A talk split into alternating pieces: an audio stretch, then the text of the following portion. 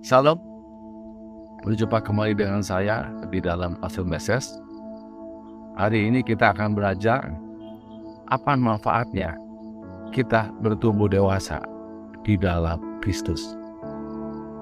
Ada banyak orang hidupnya ingin sukses, hidupnya ingin mengalami kemajuan.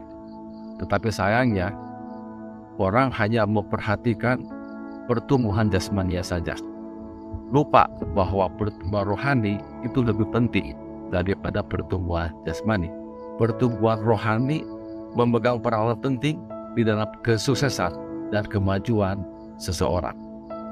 Sebagai makhluk ciptaan Tuhan, kita diciptakan serupa dan segambar dengan Kristus. Artinya, kita punya kehidupan jasmani dan kita juga punya kehidupan rohani. Tuhan ingin kita bertumbuh baik secara jasmani maupun secara rohani. Nah, hari ini kita akan belajar apa manfaatnya kalau kita bertumbuh dewasa secara rohani.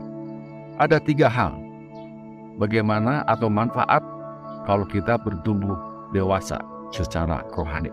Yang pertama adalah dengan bertumbuh dewasa secara rohani, kita tidak bisa tertipu oleh ajaran-ajaran sesat atau oleh tipu muslihat iblis. Di dalam Efesus 4 ayat 13 sampai 14 sampai kita semua telah mencapai kesatuan iman dan pengetahuan yang benar tentang anak Allah.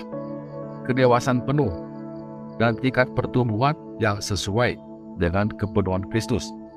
Sehingga kita bukan lagi anak-anak yang diombang-ambingkan oleh rupa-rupa angin pengajaran, oleh permainan palsu manusia dalam kelicikan mereka yang menyesatkan. Seorang anak gampang ditipu, seorang anak gampang dibujuk, karena dia belum tahu mana yang baik, mana yang belum bermanfaat, dan mana yang tidak baik. Lewat didikan orang tua, lewat belajar, dia semakin lama semakin bertumbuh dan lama-lama dia menjadi dewasa sehingga seorang sehingga anak itu yang sudah bertumbuh dewasa tidak bisa ditipu, tidak bisa dibujuk lagi oleh hal-hal yang menurut dia tidak baik. Begitu juga uh, kita di dalam Kristus. Waktu kita belajar firman Tuhan, waktu waktu kita terus uh, maju di dalam persekutuan kita dengan Roh Kudus. Lama-lama kita akan menjadi dewasa sehingga kita tidak mudah lagi ditipu oleh ajaran-ajaran sesat atau oleh tipu muslihat iblis. Yang kedua, dengan bertumbuh di dalam Kristus berarti kita berhak menerima janji-janji Allah. Di dalam Galatia 4 ayat 1, yang dimaksud ialah selama seorang ahli waris belum akil balik. Sedikit pun ia tidak ber, berbeda dengan seorang hamba. Sungguh pun ia adalah tuan dari segala sesuatu. Jadi waktu kita belum dewasa, kita sama dengan seorang hamba. Yang artinya warisan yang orang tua kita, kita belum belum bisa miliki karena kita belum dewasa seorang hamba itu bukan ahli waris. Seorang hamba tidak bisa se seenaknya memakai barang milik tuannya. Kita perlu menjadi dewasa supaya kita bisa memiliki dan kita bisa mempergunakan warisan dari Allah Bapa di surga. Yang ketiga, dengan bertumbuh di dalam Kristus berarti kita siap menjadi mempelai Kristus.